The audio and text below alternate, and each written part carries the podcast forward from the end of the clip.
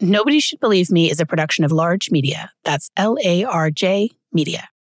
Before we begin, a quick warning that in this show we discuss child abuse and this content may be difficult for some listeners. If you or anyone you know is a victim or survivor of medical child abuse, please go to munchausensupport.com to connect with professionals who can help. Every investigation begins with a question, but this film starts off with an answer. So did they want Jack to turn on Beata? I would assume that they did. That would have made their case easier. He said that he would choose his kids over his wife. That's what he's supposed to say. If you say otherwise, it will be held against you. That is the only correct answer. The audio you just heard is a producer and a Kowalski family attorney, Deborah Salisbury, talking in the Netflix documentary Take Care of Maya. People believe their eyes. That's something that actually is so central to this whole issue and to people that experience this is that we do believe the people that we love when they're telling us something. If you questioned everything that everyone told you, you couldn't make it through your day. I'm Andrea Dunlop and this is Nobody Should Believe Me. If you'd like to support the show, you can subscribe on Patreon and Apple Podcasts, where you will get all episodes early and ad free, as well as tons of bonus content, including weekly recaps of the Kowalski trial, which is happening now, with me and our Florida pediatrician friend. If monetary support is not an option, rating and reviewing always helps, as does telling friends about the show on social media or wherever you talk to people. I want to recommend a podcast called Sounds Like a Cult. This is a show about the culty groups that we all follow these days. It's more of a lighthearted twist about things on the cultish spectrum. Think less Jonestown and the Mansons, more Disney adults, church camp, chiropractors, and Swifties. I have been a fan of this show and its host, Amanda Montell, for years. Amanda is a linguist and author of books like Cultish and The Age of Magical Overthinking, which comes out April 9th. So get those pre orders in, baby. Authors love them. Amanda is a brilliant thinker and brings a personal touch to this topic because her father grew up in the infamous Synanon cult. Each week, Amanda chooses a different fanatical fringe group from the cultural zeitgeist and analyzes it with the help of expert guests, listener call ins, and juicy stories, as well as some fun games to figure out if the group of the week is a live your life, a watch your back, or a get the fuck out level cult. A few episodes that I think you would like are the Cult of Momfluencers. Pretty sure you can guess the crossover there. And the Cult of Love is Blind, in case you, like me and my producer Mariah, are obsessed with this show. They have a lot of fun on this show, but they also handle more serious topics from time to time. And in fact, I am going to be on there with Amanda in March talking about the cultishness of Munchausen moms. We had a fascinating chat, so be sure to tune in for that. It was such a pleasure to be on with her. Sounds Like a Cult is available on all major podcast platforms, and new episodes come out each Tuesday. For more, you can also find the show on Instagram at Sounds Like a Cult Pod. This episode is brought to you by Shopify.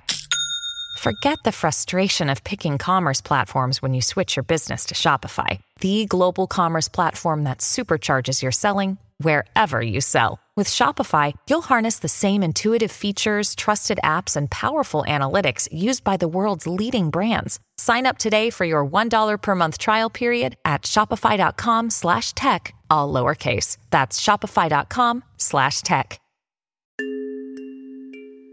In the last episode, we talked about the broader concept of false allegations and how the Maya Kowalski case fits into this. We talked to a couple of experts, including Dr. Carol Jenny, New Yorker, and a Florida doctor, to just give us a bit of an introduction into what is going on in this case. And we talked about Dr. Kirkpatrick, who plays a really outsized role, not just in this story, but in the media coverage of it because of his participation in the Netflix documentary. Today, we are going to get into a really important piece of this case that was unfinished at the time of Beata's death, which is the police investigation. And we are going to unpack the documentation we have around that, which is the police report and a transcript of the complete interview with Detective Stephanie Graham from the Sarasota County Sheriff's Department and Jack Kowalski. So, reading through these documents in particular really changed my idea of Jack Kowalski's role in this situation. You know, the documentary really casts him as a very sympathetic figure. And on the one hand, I think it's always important to recognize, and I do, that this man has been through hell. This this whole situation is so sad. It's so heartbreaking. Who is to blame for it is a different question. But in terms of like, do I feel empathy for Jack Kowalski? I do. But what this police investigation and what this interview in particular, one of the things that Detective Graham is trying to get to the bottom of is what role the other parent is playing in a situation where one parent, in this case, Beata Kowalski, is a suspected abuser. This interview happened relatively early on in the case. The transcript from the interview is over 170 pages, and yet only a very small clip was used in the documentary. Here's the clip from the Netflix documentary Take Care of Maya with Detective Stephanie Graham and Jack Kowalski. This is a complicated case. Sure. And I think it's, it could be very possible that someone could be looking at criminal charges. Mm-hmm. Which is why I'm asking you are you protective or are you complicit? Protected my children. Are your children truly your first priority? I swear on my life, on my children's lives. I don't care. I'll put you and your I wife in jail tomorrow If if I did something wrong, better. you put me in jail. Absolutely. Yes, I uh, accept that. Let me ask you, if Maya was released tomorrow, would you be compliant if that child was not to have any contact with her mother? Yes. In a heartbeat. Here's Detective Mike Weber, friend of the show and nationally recognized expert on medical child abuse cases. What were your thoughts as you were watching this part of the film? The immediate thing that jumped out to me was they have one clip of one police interview that was extremely short um, and, and very out of context. Where was the rest of the police investigation? What did the rest of the police investigation say about this case? They chose the most confrontational moment of a very long interview that was very cordial.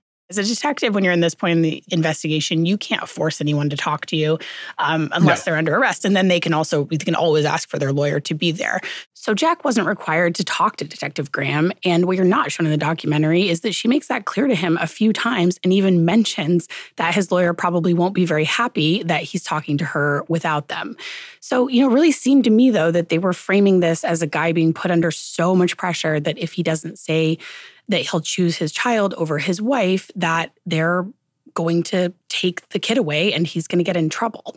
Um, so they were trying to make her look like a bad cop, for lack of a better phrase. it was very clear that he was doing this voluntarily. They chose intentionally the most confrontational moment, which has to happen in that interview, right? She's judging on whether he's going to be protective if she gets to the point of arresting uh, Beata.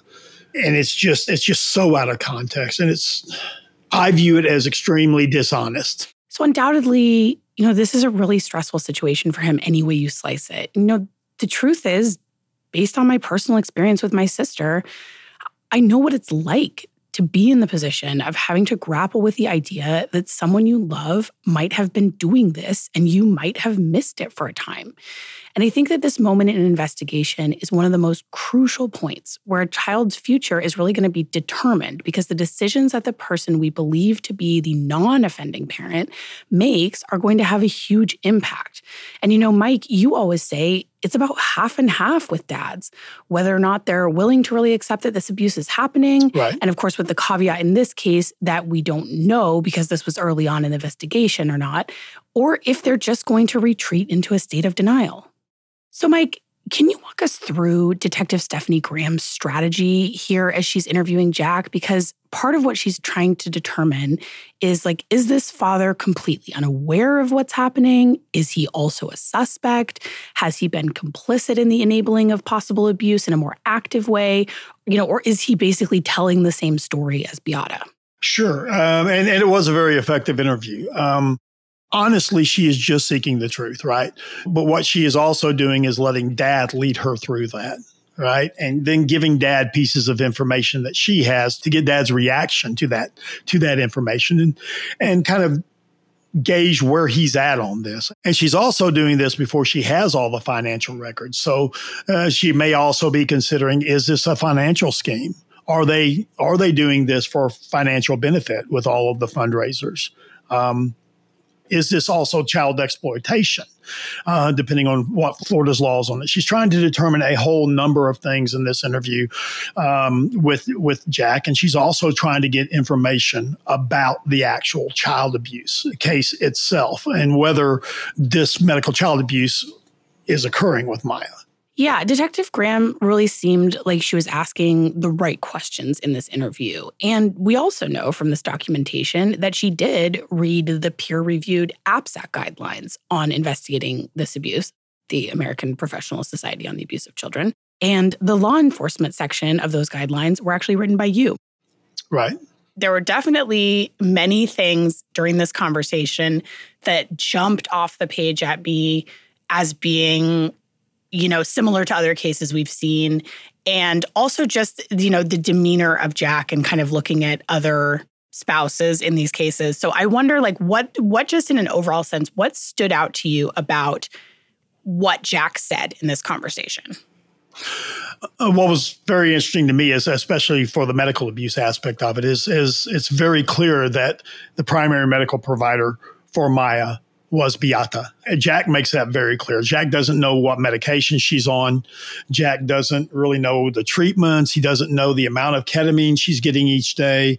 It's very, very clear that Beata is the one administering her medical care. Now, that's important to Detective Graham because that is identifying uh, who your suspect is in the medical child abuse case, right? It's going to be the person who is actually medically caring for the child and presenting the false symptoms. And, you know, we've talked to a number of dads on this show that for various reasons just weren't that aware of what was going on in the day to day because of work or other reasons. And this situation with the Kowalskis strikes me as a little bit different from a lot of families, namely because Jack was retired and he was a stay at home dad while this was going on. So here's the tape of Jack Kowalski from the Netflix documentary Take Care of Maya. In early spring of 2015, life was good. Beata was working as an infusion nurse, helping people with their treatments at home. I was a firefighter and then eventually retired, and I was able to spend more time with the kids. We had a beautiful house, beautiful neighborhood, dream come true, paradise. But then Maya started to get sick. So then Jack presumably would be a little more involved in the day to day lives of his kids. So it's striking then that he seems to know so little in this interview about his daughter's medical history. However, we know Beata had a really strong personality, and we know there's another reason. Just simply because of her medical background, right? Mm-hmm. So you have that here, but it also affords her more of an opportunity if this abuse is, was happening to commit this abuse. Yes. As we see in these cases quite often, the fathers leave the care of these children completely up to the mother. They don't have the criminal culpability of committing this crime. Uh, you could argue that they're criminally negligent or reckless, but I think you'd have a hard time proving that. Yeah, and I think we've seen so many other cases, right? Like, um, you know, if we think about Fabian Ybarra, who we talked to in season one in the Hope Ybarra case, you know, right. this is a pretty normal dynamic that moms are the ones who are responsible for the medical care, you know, fairly or unfairly. That's not out of the ordinary for like the mom sure. to be the one that knows, you know, what's going on medically with the kids, that knows when their doctor's appointments, that has ever gone to a doctor appointment. I mean, that is very common. And, you know, in Fabian Ybarra's case, nobody in Hope's family just had any reason to suspect her until they did. So, in addition to reading the transcript of the Detective Graham and Jack Kowalski interview, I've also read some of Jack's later testimony. So, this was years out from this situation. And it was really striking to me that though Maya, by many accounts, is doing really well now, She's not taking any prescription medications. She's not receiving any ongoing treatment from specialists. She's working out regularly. Um, and she has just what sounds like a much more normal life. You know, she has friends, she has a boyfriend, she's 17, so she's thinking about college possibilities. But in Jack's testimony, he really seemed to me like he was trying to emphasize the fact that she's still in pain, that she's still sick. And the court order that came down at the end of this put some restrictions on what doctors Maya could see, and that every medical decision still has to be run through the courts, even after Beata died. And that was what came up in his testimony. And that's pretty interesting to me. That tells us that though they did, of course, let Maya go home with Jack after Beata's death, they decided that was in the best interest of the child. It was not, as they state in the film, because of Dr. Chopra's diagnosis that she had CRPS, and we will unpack that in a future episode. But my take on that court order is that there wasn't no concern about Jack Kowalski possibly continuing with these treatments when Maya went home with him. And now, look, how this case would have played out if this investigation had been completed and if charges had indeed been brought against Beata Kowalski and it had gone to trial, no one knows. This is an unbelievably complicated case.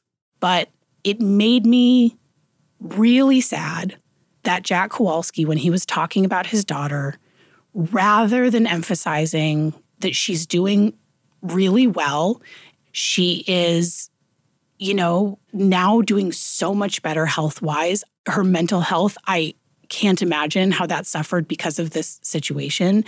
But, you know, she's 17 and you want to encourage a kid to believe they have a bright future ahead of them. And instead, you know, Jack's talking about how, well, she goes and cries herself to sleep because she's in pain, but she doesn't feel like she can tell me she's in pain because she knows we can't get treatment. And it's clear from his testimony that what Jack is talking about when he says treatment is still that high dose ketamine treatment. And this whole thing just makes me sad. And I don't know why Jack Kowalski is emphasizing Maya's continued pain. I don't know if that's because he genuinely believes that or if it's because his lawsuit obviously hinges on the fact that she has a really serious chronic condition. Now, one of the things that we did discuss with our Florida pediatrician friend is that, in her understanding, pediatric CRPS actually has a pretty good prognosis overall. And here again is our Florida pediatrician friend. As a reminder, we are not using her name at this time because of her proximity to this case the idea is that children actually overall from the studies I read do better than adults. So their actually overall prognosis is better. And then the actual incidence is significantly less than adults. That being said, um, because the studies aren't done on kids, are the numbers accurate? You know, because every study kind of gives a different number. But that being said, I think the children in general, I would say, have better outcomes is definitely something that I've found, which goes against a little bit of what, you know, comes up during the course of this case. So it could be that it was very serious at the time that this happened and that it's gotten better or that she's in a remission. It strikes me that there is a possibility that this situation continuing to play out for as long as it has, especially with the level of media attention that it's getting, is continuing to put Maya in a sick role. And that's really damaging, even if she does have some underlying condition. Hey, it's Kaley Cuoco for Priceline. Ready to go to your happy place for a happy price? Well, why didn't you say so? Just download the Priceline app right now and save up to 60% on hotels. So, whether it's Cousin Kevin's Kazoo concert in Kansas City, go Kevin, or Becky's Bachelorette Bash in Bermuda, you never have to miss a trip ever again. So, download the Priceline app today. Your savings are waiting. Go to your happy place for a happy price. Go to your happy price, Priceline. Grey's Anatomy, the most iconic binge worthy drama, is back, along with answers to the biggest cliffhangers. Will Teddy survive? Will Jo and Link finally find happiness together? Meredith returns along with fan faves like Arizona. You can now stream every episode of Grey's ever on Hulu and new episodes next day. Watch new episodes of Grey's Anatomy Thursdays at 9, 8 central on ABC and stream on Hulu. Find a fresh take on a fall getaway to Wilmington, North Carolina and beaches. Enjoy hiking trails in a state park, fresh seafood with a side of live music, and fall festivals galore. Then live it up along the Riverwalk in Wilmington's historic downtown. With three island beaches, Carolina, Kure, and Wrightsville, and a vibrant downtown, you get the best of the Carolina coast all in one place. Plan your fall getaway at WilmingtonandBeachesVacation.com. Now, medical child abuse can happen for a number of reasons. It doesn't always involve deception. Sometimes parents harm their children because they're deeply anxious or they're having delusions. But as I got deeper into the documentation of Maya's case, a few huge things jumped out at me as possible evidence of fabrication. Maya's CRPS diagnosis, her nutrition, and her asthma diagnosis. So I think with the CRPS diagnosis, because it is going to be impossible for us sitting here to say whether or not this child has CRPS, there was disagreement amongst doctors.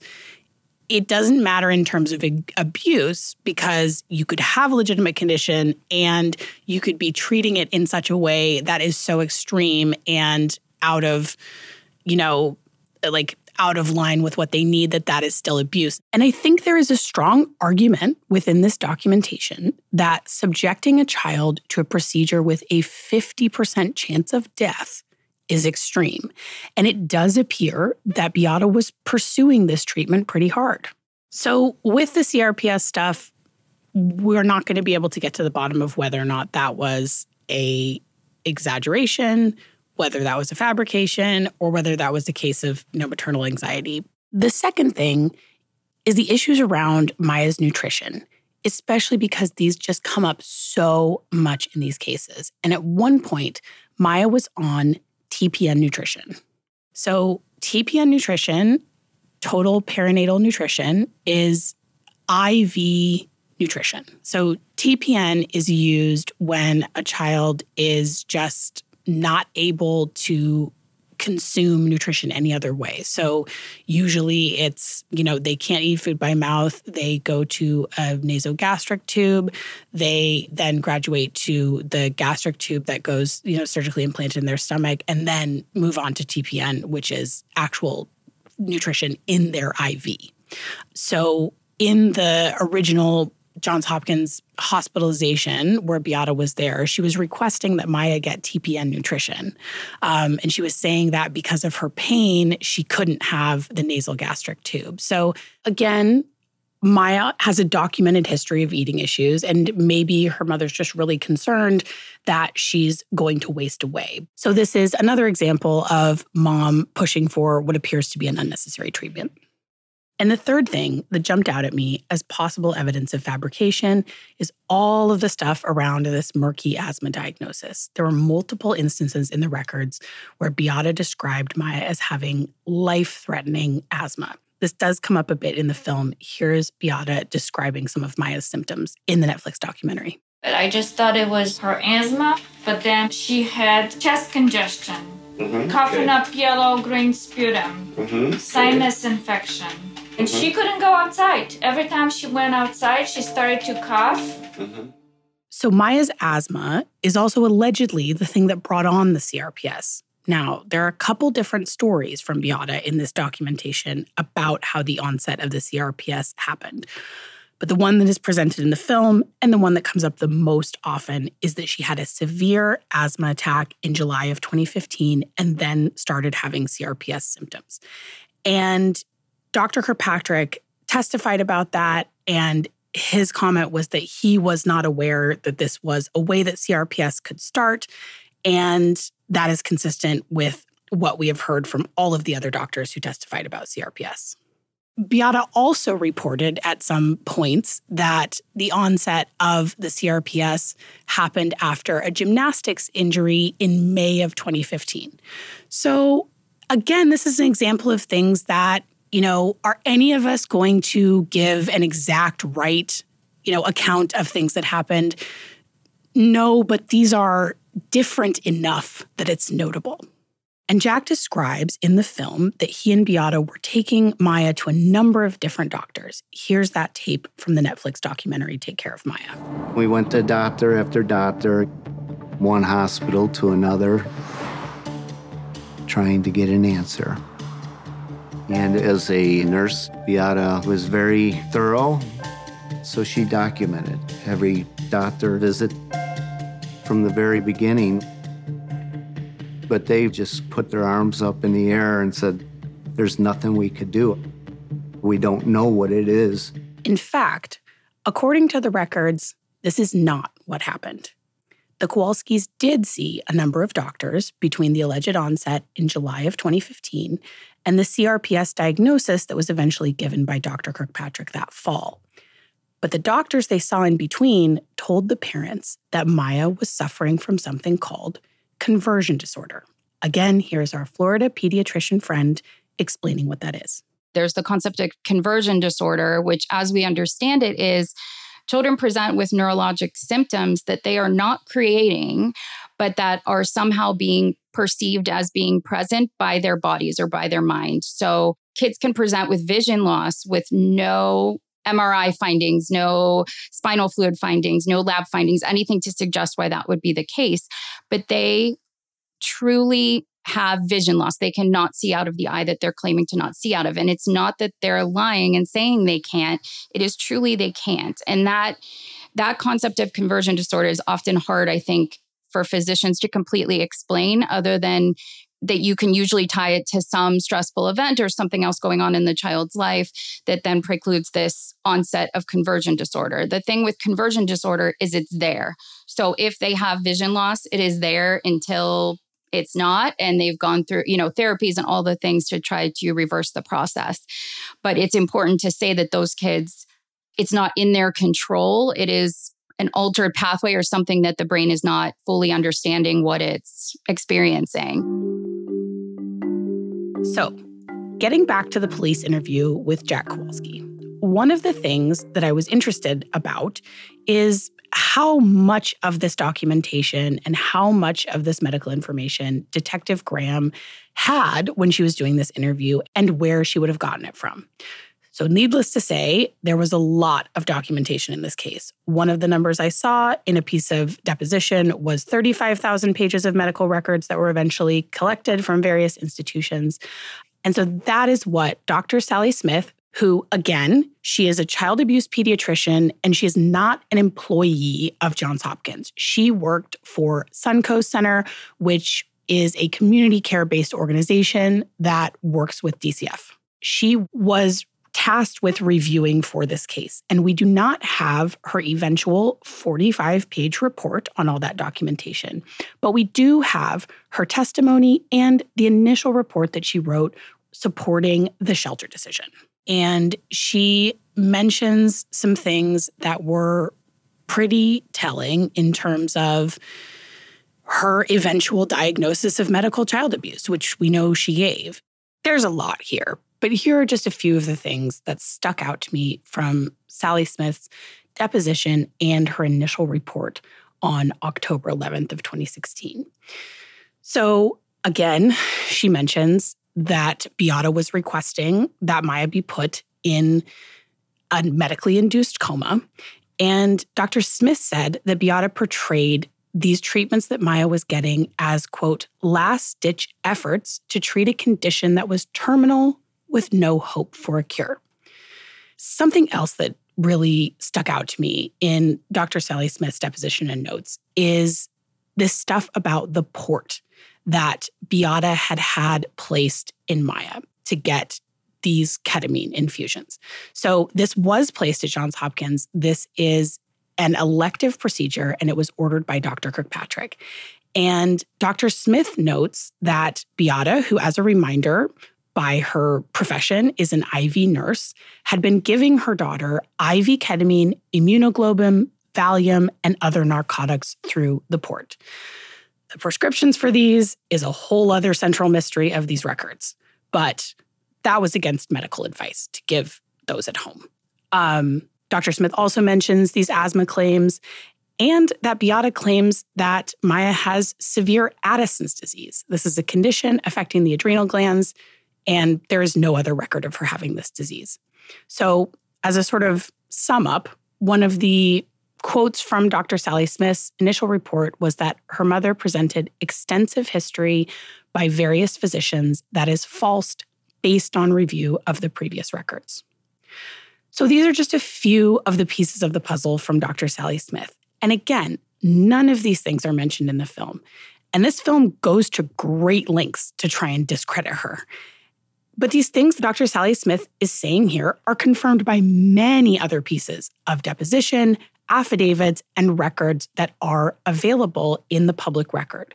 So I find myself struggling with this one to see what other possible explanation there is here. Is she lying? Are they all lying? Perhaps Maya is that one in a million medical mystery case, and only Dr. Kirkpatrick could make the right diagnosis. But that doesn't explain any of these other things. And there were a lot of other things that came up here that I haven't even mentioned. There was the Addisons, there was a possible diagnosis of POTS at one point that Beata mentioned, and there was this incredibly disturbing story that was in the deposition from one of the Johns Hopkins nurses that was there in that October hospitalization, where she reported that Beata gave Maya a Valium as a treat for being a good girl in the hospital. So, again, all of these are just a piece of this investigation. And you know, a well executed investigation in these cases looks like a thorough review from an expert like Dr. Sally Smith of all the medical documentation. So you're getting interviews with individual doctors, you're getting affidavits from individual doctors, but someone has to look at the whole picture because these opinions sometimes differ, as they did in this case, which we will talk about. I talked to our Florida pediatrician friend about this and asked her what stood out from Dr. Sally Smith's deposition and reports. I mean, I think having worked again in the state of Florida um, and then also knowing um, people that actually do work for these child protection teams, so physicians that work in that capacity, it needs to be understood that it's their role to collect information within reason. I mean, we can only get the information that's given to us. Again, if you are never getting records from Mexico, you can't determine what the records from Mexico said. So it is still a system. The system with the electronic medical record is actually getting better because places are linked. So it's it's basically a, a consent that is signed at the time of admission that gives you access to other places that also have electronic medical records. But that being said, the role of the head of the child protection team so Dr. Sally Smith and then different doctors in each county is to review as much as they have in front of them and put it into a report. Otherwise, you have, you know, thousands, as in your sister's case, how many thousands of pages of records? Someone has to be able to take that information and and put it into a concise document for the courts then to kind of do what they need to do with it. So it is completely appropriate that she took all of that information and put it into a a report. And it doesn't mean she was putting words in those physicians mouths. It does not mean she was the only physician that felt that way. That is her role. Her role is to take all of this information and bring it in one package.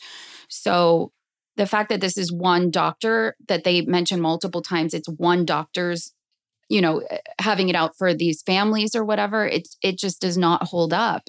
And another thing that is a huge piece of these investigations, and this is the reason for the no contact orders that were issued, and we will get into all of that in a bit more depth in a future episode.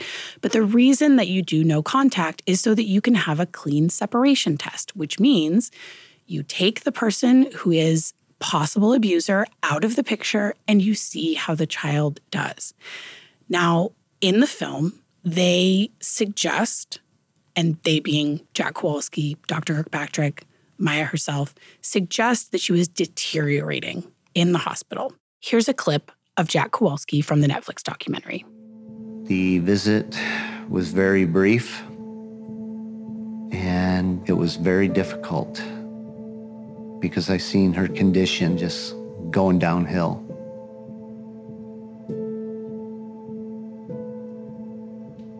So her feet turned in more.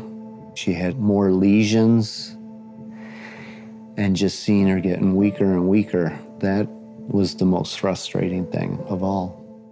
But that's not what the Johns Hopkins Hospital staff was observing. She was spending a lot of time in the child life area, which is the sort of big area they have in these pediatric hospitals where kids can do things other than be a sick child.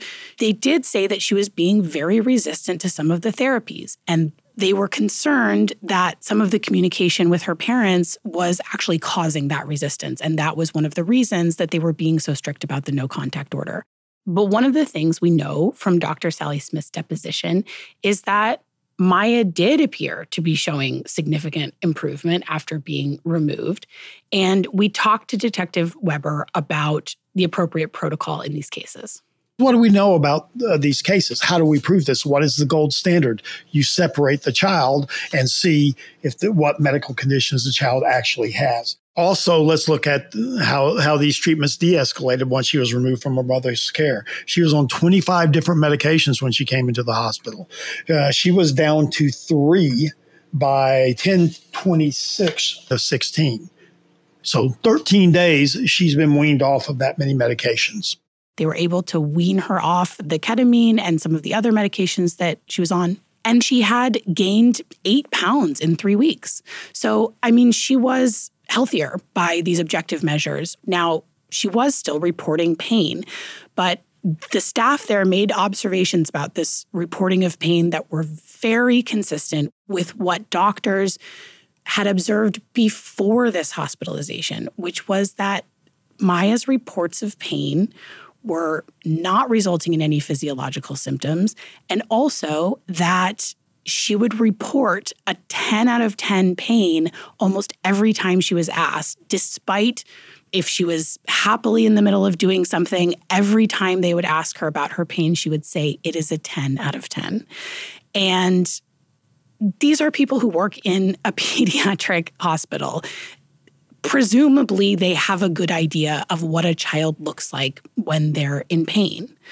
And, you know, part of the language in the actual charge in Jack Kowalski's case that they discuss a bit in testimony is this idea that Johns Hopkins kept Maya, quote, locked in a dark room. There was some back and forth about possible light sensitivity, um, but you know, by the accounts of the staff, Maya was up and about quite a bit. She was going around in her wheelchair. She was, again, spending, you know, up to five hours a day in the child life area. She was playing piano, um, you know, and, and really they, they talk about just her moods being really up and down, which makes sense for a child who's in this situation. I do not doubt that Maya was very upset about being separated from her parents. I I don't downplay that at all, but I think in terms of having physical and physiological symptoms, that's just not what they were observing. And the other thing that comes up in many of the doctors' records is about these alleged lesions, which is something that they address in the film and is a symptom of CRPS. But all of the doctors who examined her and of course, we're not talking about Dr. Kirkpatrick and Dr. Hannah at this time, right? They were her treating physicians before, but the doctors who examined her thought that these were self inflicted scratches. These added to the concern that Maya was trying to present herself as sick because she possibly felt pressure to do that. And there's more to say about that. There were some really interesting comments that Maya herself made during a neuropsych eval, and we will talk about that in a later episode.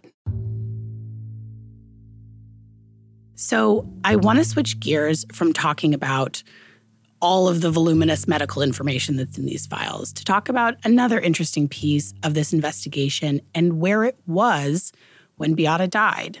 So, one of the things that Detective Stephanie Graham had done, which is a really important part of these investigations, is subpoena records from nine different social media accounts that were associated with Maya.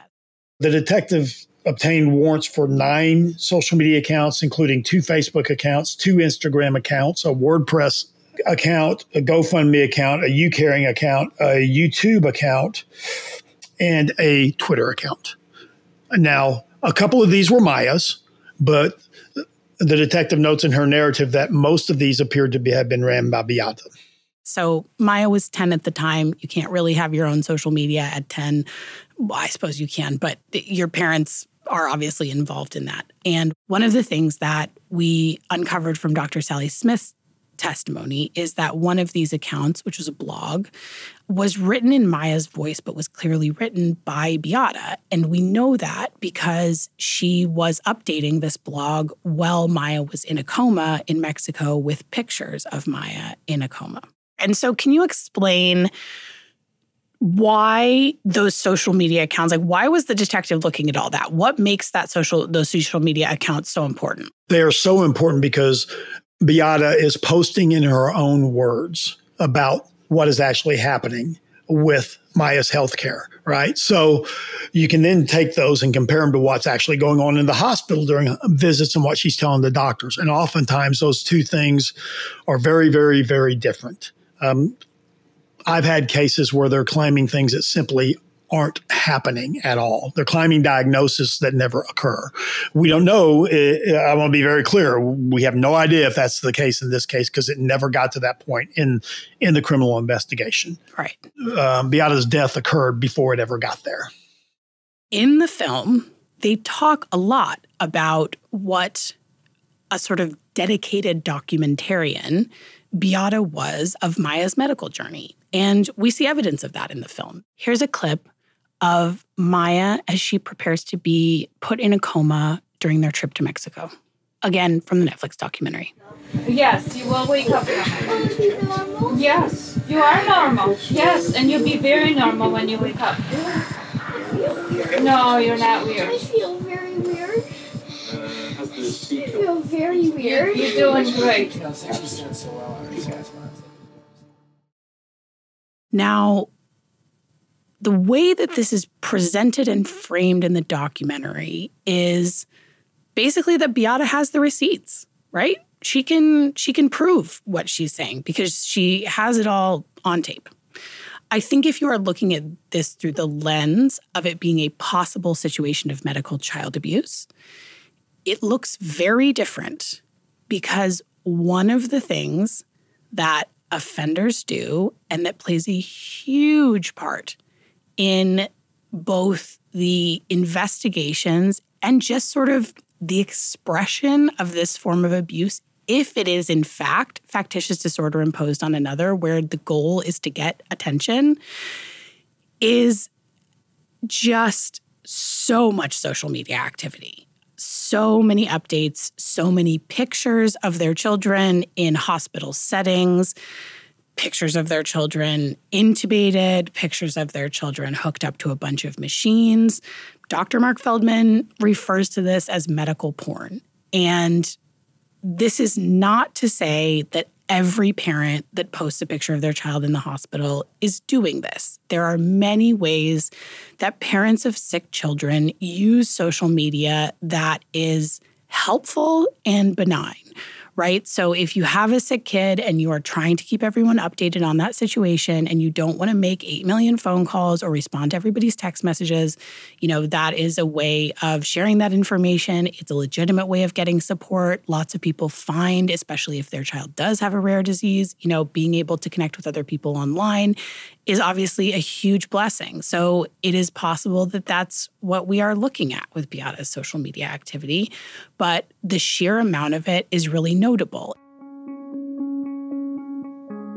You know, I think one of the reasons that people have a really hard time with these cases and that people have a strong emotional reaction to these stories is that if you are a parent who is legitimately in this situation where you have a chronically ill child, you may be doing some of these things like posting about your child a lot on social media, and you might be seeking out different alternative therapies when you don't think something is working. And you might have had doctors who didn't listen to you and didn't give you good care. And right now, with this narrative that's that's playing out in the media those parents are being convinced that they are under attack and that they are at risk of having their child kidnapped it's really important to me to separate out those behaviors and what those behaviors look like from what we're seeing in this documentation the false reports or pursuing treatments that have a really high risk of death. I mean, that's not something that most parents would do. And so I, I want parents to understand that if you are a parent of a sick child, this narrative is doing you a huge disservice. You know, we heard from people after we aired that episode on my sister's case that they stopped going to Mary Bridge because they read that article that made it sound like Mary Bridge was going to kidnap your sick child. And I was just in Florida for CrimeCon. And when I was talking to people about the subject of my podcast, I heard from a couple of parents that they had similar concerns about Johns Hopkins this has real effects on those parents who have sick children. And also, those people, their experiences are being exploited by offenders, right? I think one of the most heartbreaking things is to think about some of these support groups and that kind of thing could get infiltrated by perpetrators. And those people are having their trust breached, those people who are in that incredibly vulnerable position of having a sick child and they're looking to lean on other parents that have sick children and they have someone in there who's a perpetrator. I mean, that's a horrible betrayal.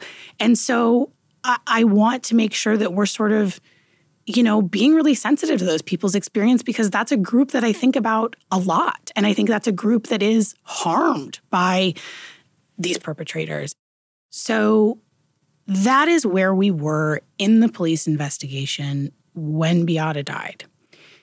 In the next episode, we are going to talk about the circumstances around her suicide. So, if that is a really sensitive issue for you, you can skip this episode. You will be able to pick up with us on the next one. So just know, take care, know that's coming. And if you or anyone you know needs help in this area, you can call the Suicide and Crisis Lifeline at 988. Today is September 27th. And as we are recording this, we are about one week into the Kowalski trial, which I have been watching live on Zoom. And just as a reminder, we are recapping that every week on Patreon and Apple. The suit has been narrowed to just Jack Kowalski versus Johns Hopkins. The other parties have been dropped from the suit. So there was testimony this week from several folks on the plaintiff's side. That's Jack Kowalski's side, um, so far, including Jack's brother and Maya's younger brother, Kyle. Dr. Chopra will be testifying tomorrow. Dr. Kirkpatrick, unfortunately, had to pull out due to a health issue, so we'll, we will not be hearing from him. Nobody Should Believe Me is a production of Larj Media. Our senior producer is Tina Knoll, and our editor is Kareen Kiltow.